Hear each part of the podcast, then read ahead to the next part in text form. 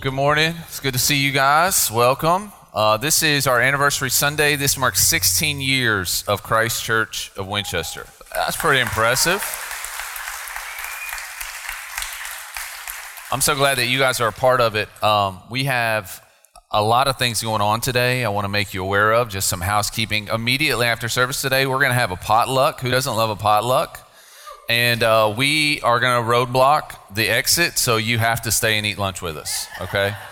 Even if you didn't bring anything, we really want you to hang out with us. We want to get to know you guys better. We want you guys to know each other better, and uh, it's a really big part of what we do at as a, at our church. We want you to connect with Jesus. We want you to connect with each other, because truth of the matter is, the darker that our world gets, the more that we need each other.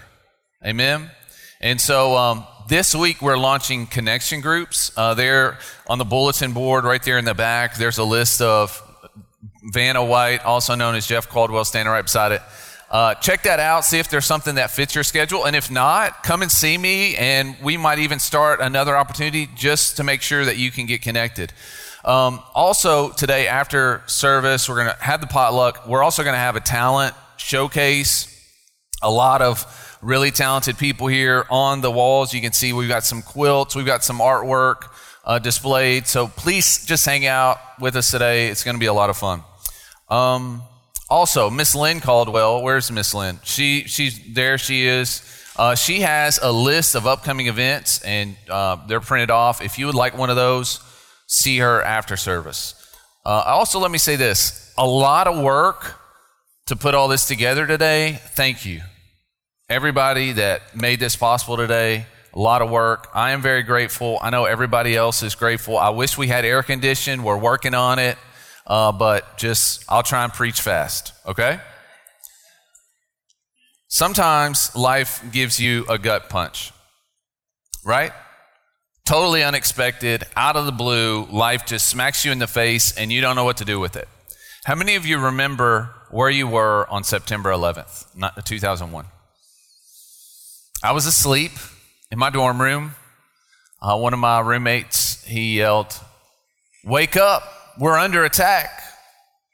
And I said, Shut up and go to class. Leave me alone so I can sleep. Nobody attacks the United States of America, right? At least that's what we thought. Uh, he said, No, seriously. So I, I rolled up out of the bed and I got to the TV just in time to see that second plane hit the towers. It's a gut punch all of us were reeling, weren't we? We didn't know what was happening. For me, I thought this was like the beginning of the end. I thought this was the beginning of the apocalypse. I was preparing myself to go to war. I was preparing myself for a nuclear holocaust. I was preparing myself for the return of Christ. Sometimes that's what happens in life. Just a plane comes out from nowhere and smashes right into your world and it just rocks everything. And we don't, we don't know how to deal with that. For the next two or three days, we were lost. We were reeling. But America responded in the appropriate way, didn't she? That Sunday, everybody went to church. People were looking for answers. The most attended Sunday in American church history, September 12th, whatever that Sunday was following September 11th. We got on our knees and we prayed. We were looking for answers. Here we are 20 years later, and there's still some unanswered questions about exactly what happened on that day. I don't know that we'll ever know the full story, um, but we've got a lot of clarity in the last 20 years, especially what this event, how it fits in American history and world history. So we know after 20 years, we know grave injustice and tragedy. It was heartbreaking still to this day to see the images of the people jumping out of the towers, all of the events surrounding it. I mean, it rocks you still to this day. Grave tragedy, but this is what we know 20 years later, not the beginning of the apocalypse. 20 years has given us that clarity. In Mark chapter 9, we find the disciples in a similar situation. They're looking for a similar type of clarity. In Mark chapter 8, the disciples' eyes are finally open to the reality of Jesus' identity. Remember, or Peter says of Jesus, You are the Christ, the Son of the living God. And, and finally, they worship Jesus as God. And so they finally got it. And in Peter's mind, Jesus being the Christ, the Son of the living God, as a Jewish man, his understanding of that is that Jesus is the Savior of the world. He is the Redeemer of mankind. He's going to come to the earth as a conquering king, and he's going to just put all of his enemies at his footstool, and he's going to make everything right. And finally, Israel is going to be his proper place in our world. So that was their understanding. And so when after they make this announcement, after they make this declaration, after they realize the identity of Jesus, what Jesus said next was a gut punch. They're expecting a conquering king. Jesus says, Well, actually, what's going to happen is I'm going to be arrested, I'm going to be tried, I'm going to be convicted, and I'm going to be executed. That was a gut punch. This is not what they expected. This is the opposite of what they expected. And you remember, Peter was so offended by what Jesus said. What did Peter do? He rebuked Jesus. This is not supposed to happen. I'm not going to let this happen. And, Peter, and Jesus said, Not only will that happen, not only will they kill me, but if you want to follow me, if you want to be part of my kingdom, then you've got to pick up your cross. You got to die. You got to be willing to die a painful death for my sake. All of this is a gut punch. They're expecting Jesus to be a king. Jesus is going to be executed. They're expecting, the disciples are expecting they're going to be elevated. Jesus says, no, you're going to be persecuted. They're reeling. The way you felt on September 12th is the way the disciples feel as we head into Mark chapter 9. So let's all stand together. Mark chapter 9, beginning in verse 1. Then Jesus said to them, Truly I tell you, there are some standing here who will not taste death until they see the kingdom of God come in power. After six days, Jesus took Peter, James, and John and led them up a high mountain by themselves to be alone. He was transfigured in front of them, and his clothes became dazzling, extremely white, as no launderer on earth could whiten them. Elijah appeared to them with Moses, and they were talking with Jesus. Peter said to Jesus, Rabbi, it is good for us to be here. Let's set up three shelters one for you, one for Moses, and one for Elijah, because he didn't know what to say since, he, since they were terrified. A cloud appeared, overshadowing them, and a voice came from the cloud This is my beloved Son, listen to him. Suddenly, looking around, they no longer saw anyone with them except for Jesus.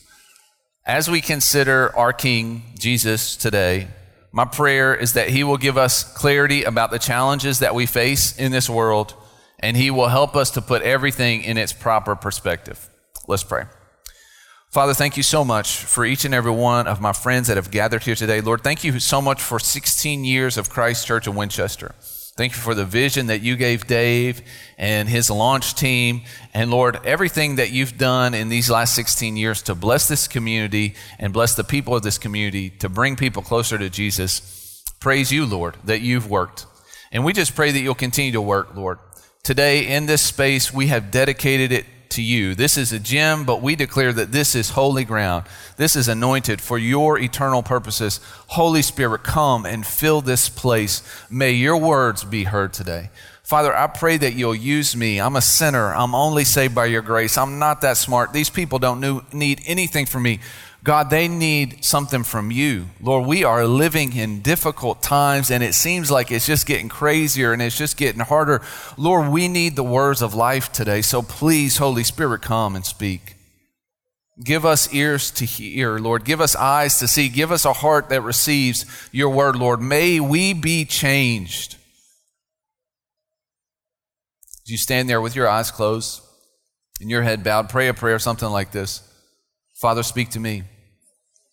I'm ready to hear what you have to say. In Jesus' name, amen. You can be seated. Uh, the news the disciples are processing that Jesus is going to be killed, that they're going to be persecuted, this is totally disorienting. It's, it's totally disappointing and it's, it's disturbing. Jesus speaks into their confusion with, uh, and their despair with a promise and a guarantee. Mark chapter 9, verse 1, Jesus said to them, Truly I tell you, this is a promise, truly I tell you, there are some standing here who will not taste death until they see the kingdom of God come in power. So here's the promise Jesus gives his disciples who are reeling It's a September 12th type of feeling. They don't know what to make of what's going on in the world. They're still trying to get their bearings. Their world has been shaken, and Jesus gives them a promise. And here's the promise the kingdom will come in power. That's the promise. Don't let the persecution perplex you, Jesus says. Don't let the cross confuse you, Jesus says. Don't let the grave get to you, Jesus says. The kingdom of God will come in power. I'm promising that. And here's the guarantee some of you will see it in this life. Before you die, in some unmistakable way, Jesus says to the disciples whose world is rocked, He's saying, I will make it clear to you that the kingdom of God has come. Now, this gives some believers doubts. It gives some unbelievers ammunition because they see this and they say, well, you know, this means that Jesus was mistaken. Because whenever we think of the kingdom of God, we think of uh, the second coming of Christ. We think of the millennial reign of Christ. We think that you know every all the enemies are eradicated. That's what we think of when we think of the kingdom of God coming. And so it can be confusing when we, we have this expectation of who God is and how God's going to operate. And Jesus says, No, before you even die, he says to his disciples, you will see the kingdom of God come. This is what we're learning as we're studying the Gospel of Mark. The blind seeing, the deaf hearing, the lame walking, the, uh, the dead raising. The kingdom of God is not simply some physical place that comes in the future. The kingdom of God is everywhere that Jesus is. And so the place where Jesus rules and reigns, that is the kingdom of God. And so Jesus is saying to his friends on this day, I know it's disorienting. I know it's disturbing, the news that you've received. I know you're having a hard time processing all this, but understand the plan and purpose of God still stands. I'm still moving. I'm still working. The kingdom is advancing, even when you can't see it, even when you can't feel it. And it'll be evident soon enough. Verse 2 After six days, Matthew, Mark, and Luke, they all record this event. All of them connect the transfiguration with what happened six days previous to it. All of them connect this event that happens on Mount Hermon, they connect it to the conversation that Jesus had with his disciples in Caesarea Philippi. You remember the conversation where Jesus, Peter says, You are the Christ, the Son of the living God. And, and Jesus says, Yes, flesh and blood has not revealed this to you, but the Father in heaven has told you this. This is the right thing. On this truth, I will build my church, and the gates of hell will not prevail against it. Jesus says, That's the right answer. But listen to me. You think that I'm going to be the king of kings right now and I'm going to eradicate all your enemies. That's not how this plan is playing out. They are going to kill me. That's part of God's plan. And not only will they kill me, they're going to come after you.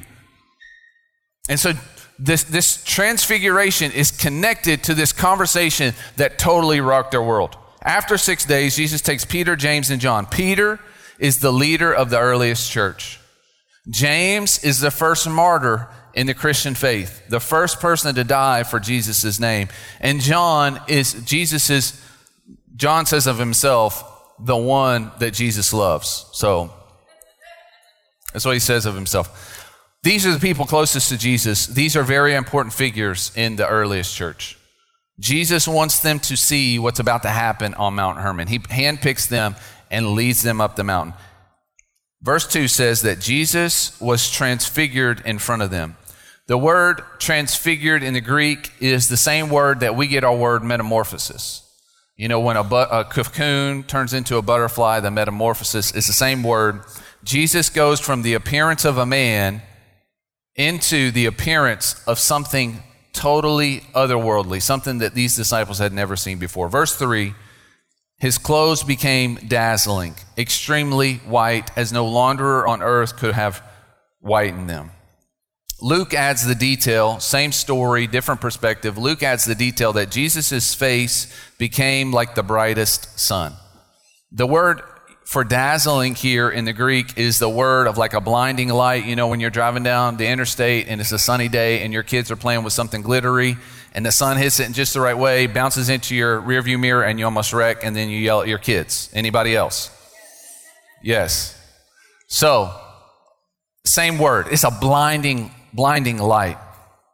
Peter, James, and John, all good Jewish boys, they know their Old Testament. All throughout the Old Testament, every time you see a bright light in the Old Testament, it's always associated with God Almighty.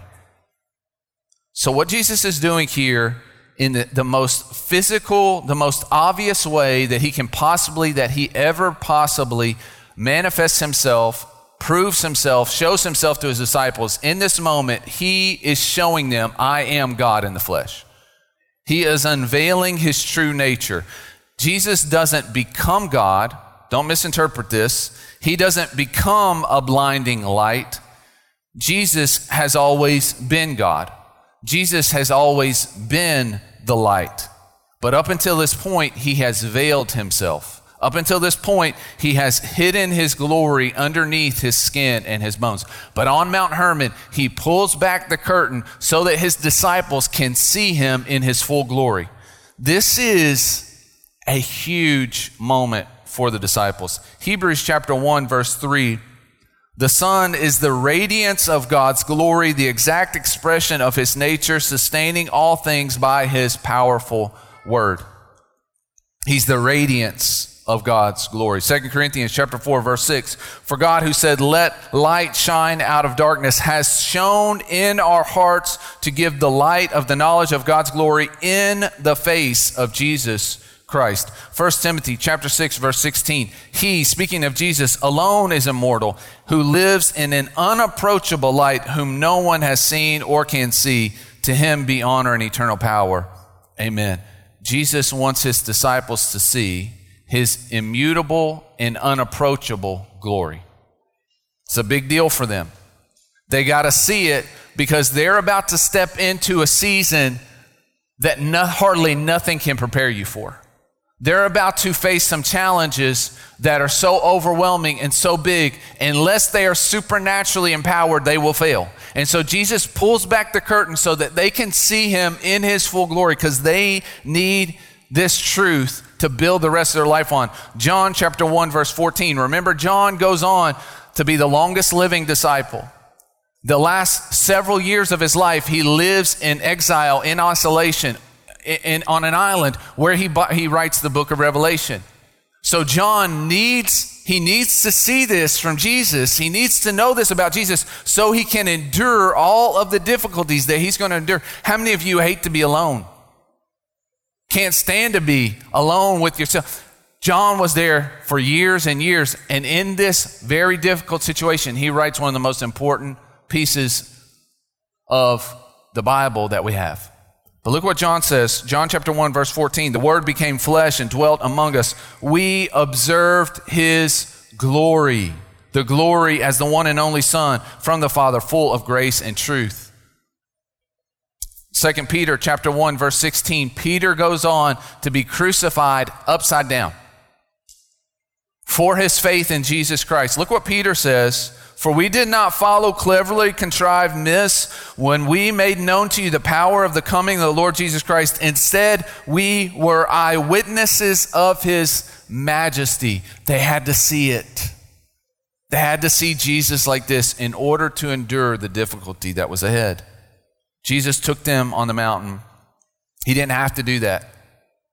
You understand that? Jesus often went to a solitary place where he prayed. Jesus can go and pray by himself. He handpicked these men because he wanted them to see what was going to happen on Mount Hermon. He wanted them, them to see his glory.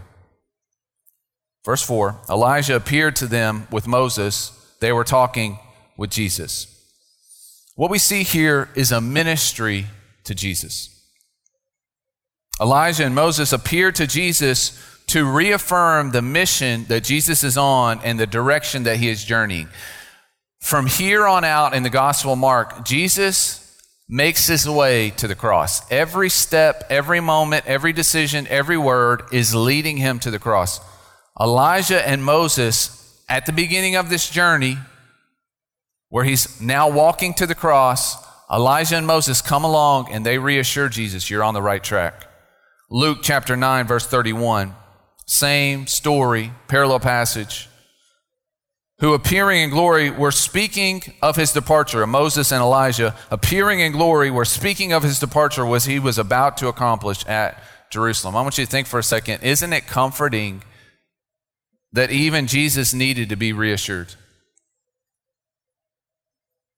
How many times in your life have you questioned, Am I on the right path? Because I'm doing all the right things and it feels like all the wrong things are happening. I'm being faithful what you called me to, Lord, but it doesn't seem like this is working out. Even Jesus, yes, he was God, but he veiled himself in humanity. He was tempted in the same way all of us were tempted. He can relate to sometimes needing to be reassured. Don't beat yourself up. It's part of the human experience. What was the reassurance here? Speaking of his, not, it doesn't say of his death, it says of his departure. From this world to the next, from this plane to a higher plane of existence, which he was about to not endure, it says that he was about to accomplish. Not survive, accomplish. Accomplish because this was a preordained plan. All of this walking to the cross was part of Jesus's part of God's plan from before the time before time began. The conclusion is not defeat and shame, the conclusion is victory and glory. So this is an accomplishment. It's not a tragedy. The mountaintop experience was a ministry of Jesus. It was also a ministry to the disciples. The appearance of Moses and Elijah communicated very, two very important things to the disciples that we need to be reminded of. Number one, proof that there is an afterlife. Both these men, Elijah and Moses, at this point were as old as dirt. They were older than Wayne, who just turned 40. They were older than Robert, wherever Robert turned to, he just turned 40. How many else people are turning 40 this year? Don't be, there you go. 39 and holding. Older than all of us 40 year olds. Moses at this point in history, 1400 years old. Elijah, 900 years old. Here they are, standing with Jesus, talking to Jesus, still alive. Peter saw with his own eyes that his own eyes that life continues even when the earthly tent fades away. That knowledge empowers a person to hold less tightly to the things of this earth. Listen to what Peter says, 2 Peter chapter 1 verse 13. Here's his mindset. I think it is right as long as I am in this bodily tent to wake you up with a reminder, since I know that I will soon lay aside my tent as our Lord Jesus Christ has indeed made it clear to me. Listen, friends, there is more to life than the 80, 90, 100 years you get on this planet. There's more to life. There's more to life than Jesus says than the abundance of possessions. There's more to life than vaccine mandates and passports. There's more to life than what's happening on your social media. There's more to life than what's happening in Washington, D.C., or happening in the boardroom of the corporation that you work for, or happening in your home, or happening in your body, or happening in your finances. There is more to life than just the physical things that we can see on this planet, just the things that we experience in the 70, 80, 90 years that we live here. You need to grab a hold of that if you're going to live out God's destiny for your life. Have an eternal mindset. The other thing that their appearance communicated to the disciples is that Jesus makes a way into the promised land. Remember, God told Moses to lead his people into the promised land. They're on this journey. Things are going fairly well for Moses. But then he got a little bit ahead of himself. He got a little bit arrogant. You remember this story. He took matters into his own hands and he was punished. God said, Because you've made this arrogant decision, I'm not going to allow you to go in the promised land with your people. And so Moses died on Mount Nebo on the edge of the promised land. He never stepped foot into the promised land. But here we are, 1400 years later, Mount Hermon in the heart of the promised land. And now Jesus has given Moses occasion for the very first time in his existence to finally step foot onto the promised land. What Jesus did for Moses, now the disciples in their mind, they start thinking, what Jesus did for Moses, he can do for us the place that our heart longs for, the place flowing with milk and honey, the, the place that's marked by peace, Jesus can get us to that place. Here's an encouragement for you today death does not mark the end of God's plan and purpose for his people. Moses' mission wasn't over when he died on Mount Nebo. Elijah's mission wasn't over when God took him up into heaven. God's plan for your life doesn't die at the funeral home either. You will spend eternity giving glory to God in one form or fashion. You will spend eternity giving glory to God by praising His name forever and ever in the heavenly kingdom, or by displaying His justice forever and ever in eternal torment. Either way, you will give glory to God. Our purpose is not limited to 70, 80, 90 years on this planet, it's eternal. So, this is some big stuff. Huge here on Mount Hermon, Jesus is communicating to his disciples.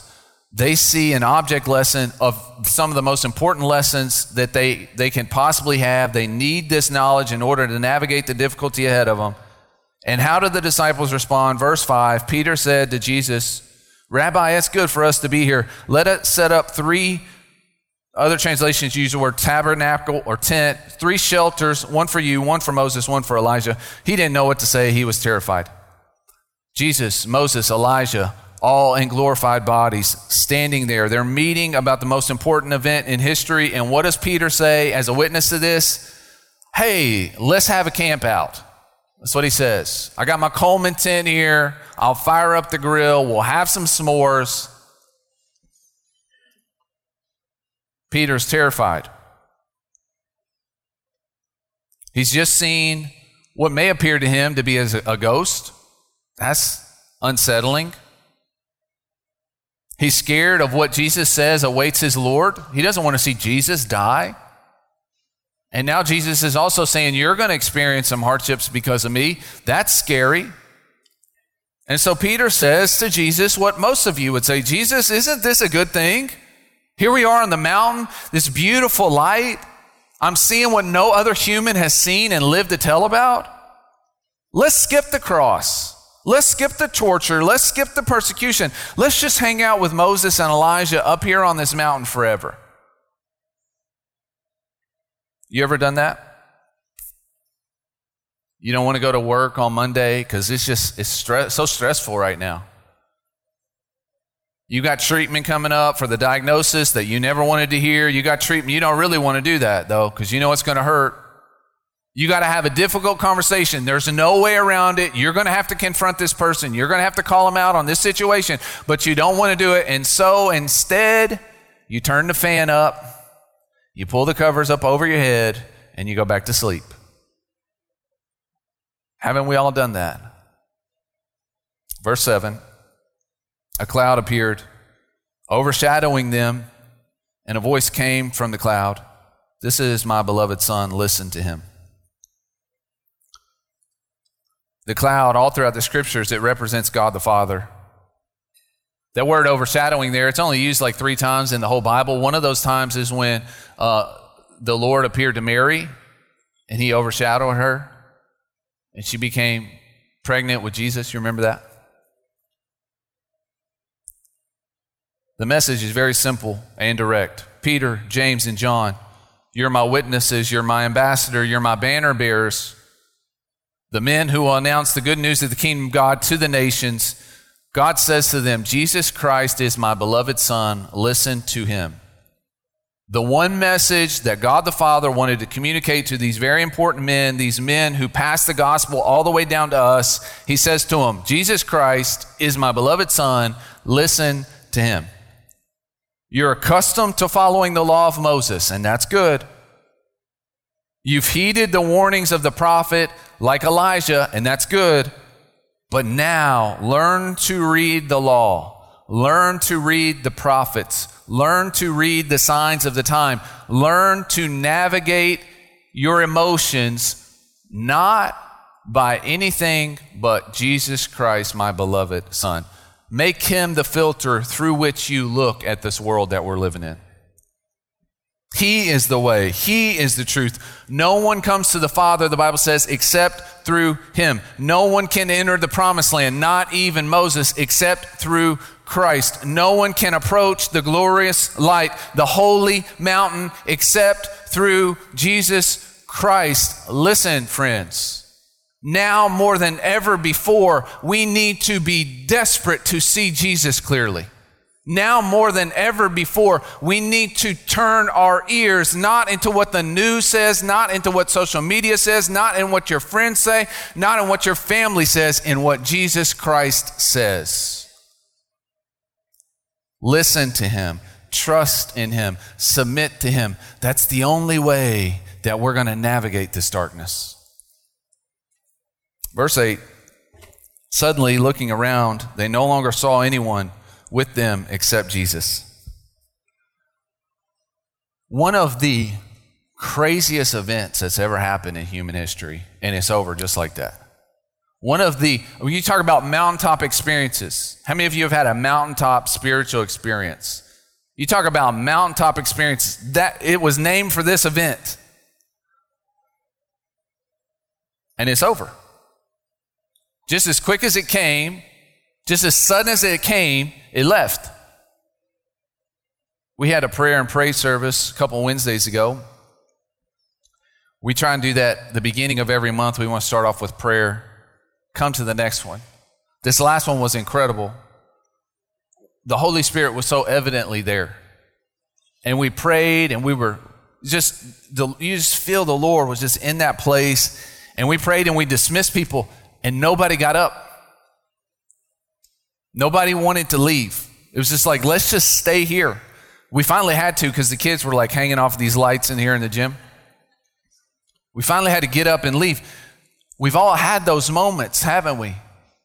You know, we, you just feel so close to God. You feel so connected to God. You, you feel so strong. You feel so loved. And then it's Monday again. And you got to go to work. Or you got, you got to leave and go and clean up your messy house and feed your ornery kids. And life just keeps on going. You want to stay on the mountaintop. You want to stay there in the presence of the Lord, but there's still life to do. Couple of takeaways. Number one, boldly face the apocalypse. When we think of the word apocalypse, we think of the end of the world and tribulation and a great war. That's what we think of. The word is actually a word that means unveiling. Unveiling. As Jesus unveiled his true glory. That's what an apocalypse is, is an unveiling. The next time that life gives you a gut punch, the next time that there's a September 11th type of event in your life, the next time that you get news that totally shakes your world, instead of trying to camp out in a safe place, why don't you open your eyes and look for all the ways the Lord is more clearly trying to reveal himself to you? Look past the looming cross. Look past the inevitable and unavoidable suffering. Look through the overwhelming challenge. Look beyond what is frightening. Look beyond what is frustrating. Look beyond what can't you feel like can't be changed. Look beyond all that and see the light of Christ. See his faithfulness. See his compassion. See his anointing on your life through every apocalypse, the Lord is meeting you. He's calling you by name. He's leading you up a holy mountain because He wants you to see more clearly His glory and His goodness. Open your eyes. We get so focused on our pain. We get so focused on our problems. We get so focused on what is frustrating us, and we forget to look for Jesus. If you do so, in the midst in the midst of that thing that feels like it's the end of the world if you'll do so it will empower you to overcome. First and second peter written by peter who was one of the men on the mountain he writes a letter to a church in rome. The church in rome is experiencing persecution which i pray we never have to experience. These, these men and women of faith these christians that are doing everything right are being dragged out of their homes into the Colosseum to be eaten alive by wild animals. They're dragged out of their homes and they're doused with oil and they're set ablaze to become a human torch.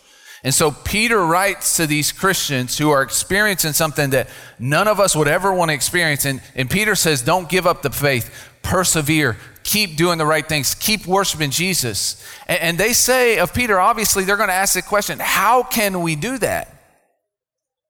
Look at the basis for Peter's perseverance. 2 Peter chapter 1 verse 17 for he received honor and glory from God the Father when the voice came from heaven from him from the majestic glory saying this is my beloved son with whom I am well pleased. We ourselves ourselves heard this voice when it came from heaven while we were with him on the holy mountain.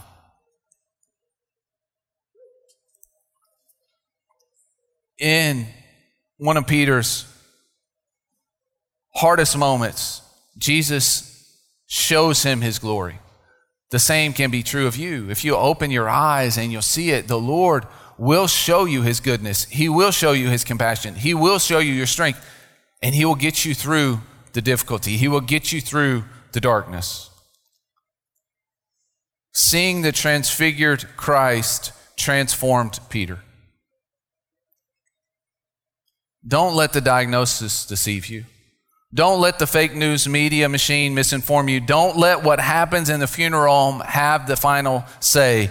I know it may appear hopeless. I know you may feel helpless. What feels like the apocalypse, listen, my friends, it is not the end, it's an unveiling. So face that apocalypse not with fear, but with faith. Believe that God is with you. Believe that God is for you. Believe God's doing something even in the midst of this. Have the courage to walk down the mountain. Have the courage to face your fears. Have the courage to carry your cross. I know it's terrifying, but there's more to this life. There's more to this situation. There's more to this difficulty than you can see.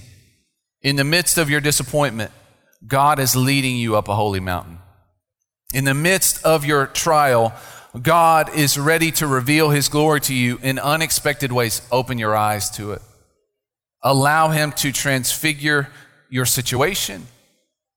That's who God is. What is impossible with man is possible with God, and he takes things and he turns them around. What the enemy meant for evil, God will use for good.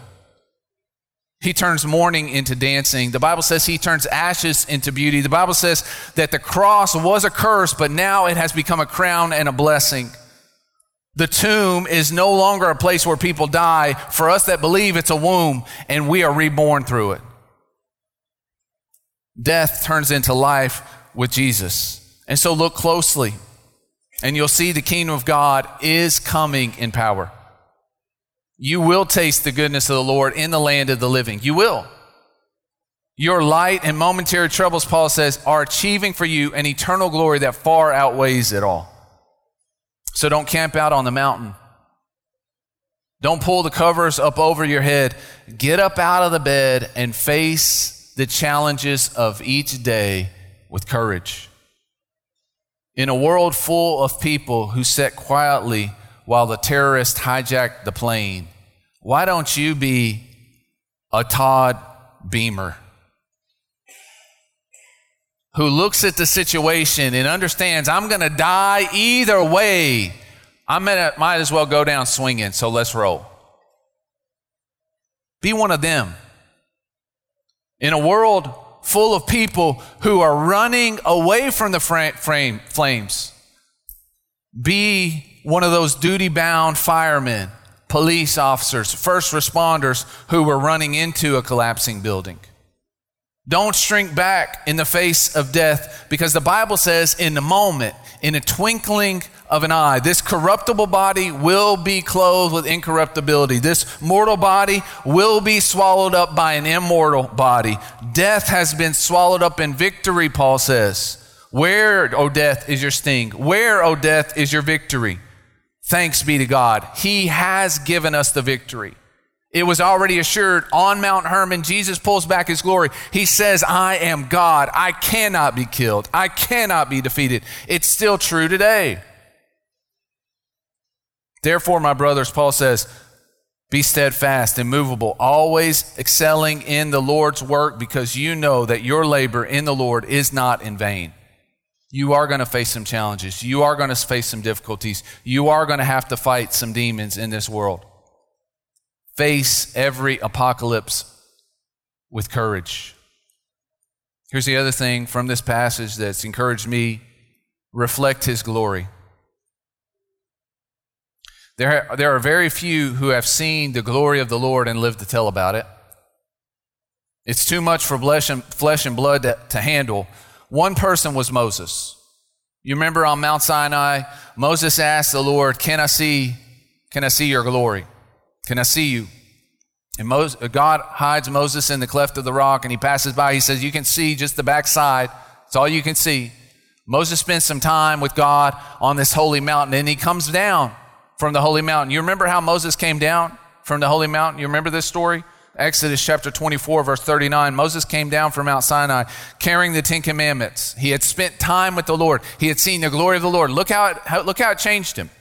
His face was shining brightly because the Lord had been speaking to him. But Moses did not know at first that his face was shining. When you come down off the mountaintop, when you've spent time with the Lord, when He's walked you through the fire, when you have seen His glory and His goodness, it will change you. You will be transformed. 2 Corinthians chapter 3, verse 18.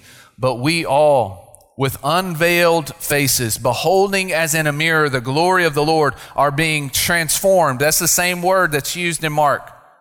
Metamorphosis. Transformed into the same image from glory to glory, just as from the Lord the Spirit. In the same way, Jesus was transfigured on the mountain. Time with Him will transfigure you. Don't be conformed to the pattern of this world. What the Bible says, be transformed by the renewing of your mind. In Christ, you are a new creation. The old is gone, the new has come. Can anybody tell that you've spent time with the Lord? Can anybody see the glory of the Lord shining off of you? If not, you're missing something.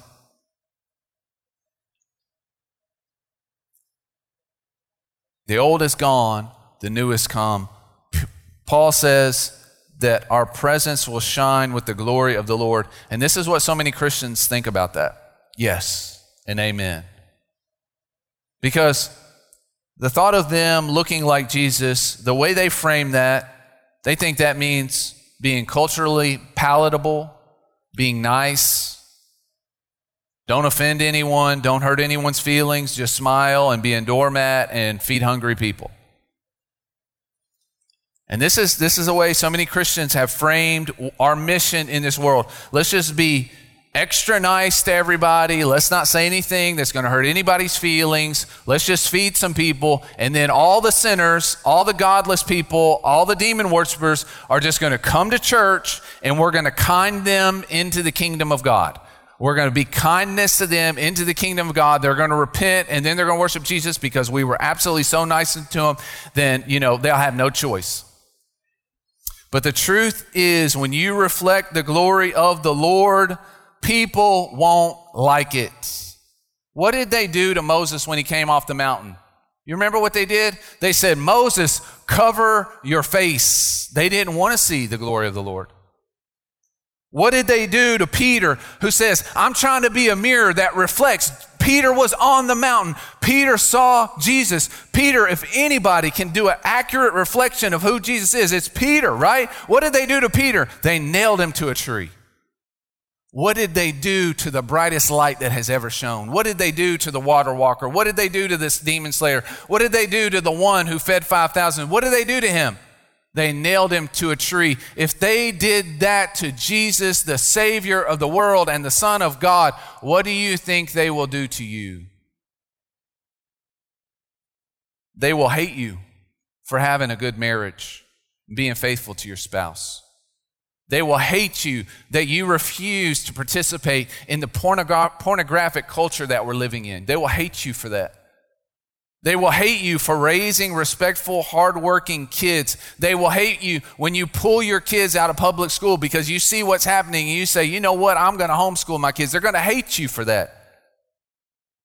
They'll hate you for having peace when you should be stressed out. They'll hate you for having joy when you should be crying at the funeral home. They'll hate you for standing up for what is true, for not compromising on essential beliefs. They'll hate you for that.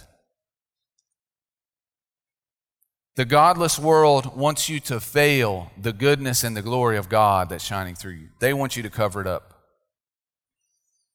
The light that is in you offends the darkness that's in them. Friends, don't veil the glory of the Lord. Don't. Reflect his glory. September 11th, it changed us. As a nation, it brought us together. Have, have we ever felt more together than we did the weeks following that? It brought us to our knees. All of a sudden, people started thinking about Jesus. All of a sudden, people started reading the Bibles. All of a sudden, people started praying. All of a sudden, people started going to church. But whatever we had then, we've lost as a nation, and then some. Right? As a nation, we now partner with terrorists and we hate each other. It's opposite. Why? We forgot. We forgot. We forgot what we were built on. We forgot who to run to. We forgot who the enemy was. May we not forget. Don't forget who the terrorist in this world is. He's an accuser, he's, an, he's a liar, he's a thief, he's a murderer. Satan himself. Hate what is evil and cling to what is good. Don't forget how Jesus Christ ran into harm's way to save you. He pulled you out of the wreckage. Be changed by that. May we be transformed by each apocalypse into the image of Christ. May people see on our faces that we have been with the Lord. When we grieve, may we grieve with hope. May we not be given a spirit of fear or timidity, but of power, love, and a sound mind. May we consider it pure joy when we have trials and many can't. May we have assurance of what we believe. May we resist the devil and flee from temptation. May we listen to, follow, and reflect the glory of Jesus everywhere we go. May we be the light of the world, and may the world be changed because of us. Let's pray. Father, thank you for these people. Thank you for your word. Thank you, Lord, that you loved us enough to appear to us in such a way that we could see you for who you really are. May we not take that for granted, Lord. I pray, Lord, that we are reminded today of our calling. We're reminded today of every apocalypse, every time that we thought the world was ending in our life and you got us through it. Remind us how faithful you are. Remind us how loving you are. Remind us of how good you are. Remind us how powerful you are. And help us to trust you once again. Help us to love you with all of our heart. Help us to be so committed to you, Lord, that we can't help but to shine your glory and your goodness in this dark world. In Jesus' name, amen. If there's anybody that needs prayer here today, I know there's all sorts of challenges and difficulties. We're here to pray with you. We would love, we'd be honored to do that. If there's anybody here that feels far from Christ and you'd like to know more about following Jesus, please come and talk to me. I would love, I'd be honored to talk to you about that. As we come, this is an opportunity just to be reminded to lean into, to run to Jesus. You can do that by prayer. We have communion elements either side of the stage up here in the back. As we sing, come.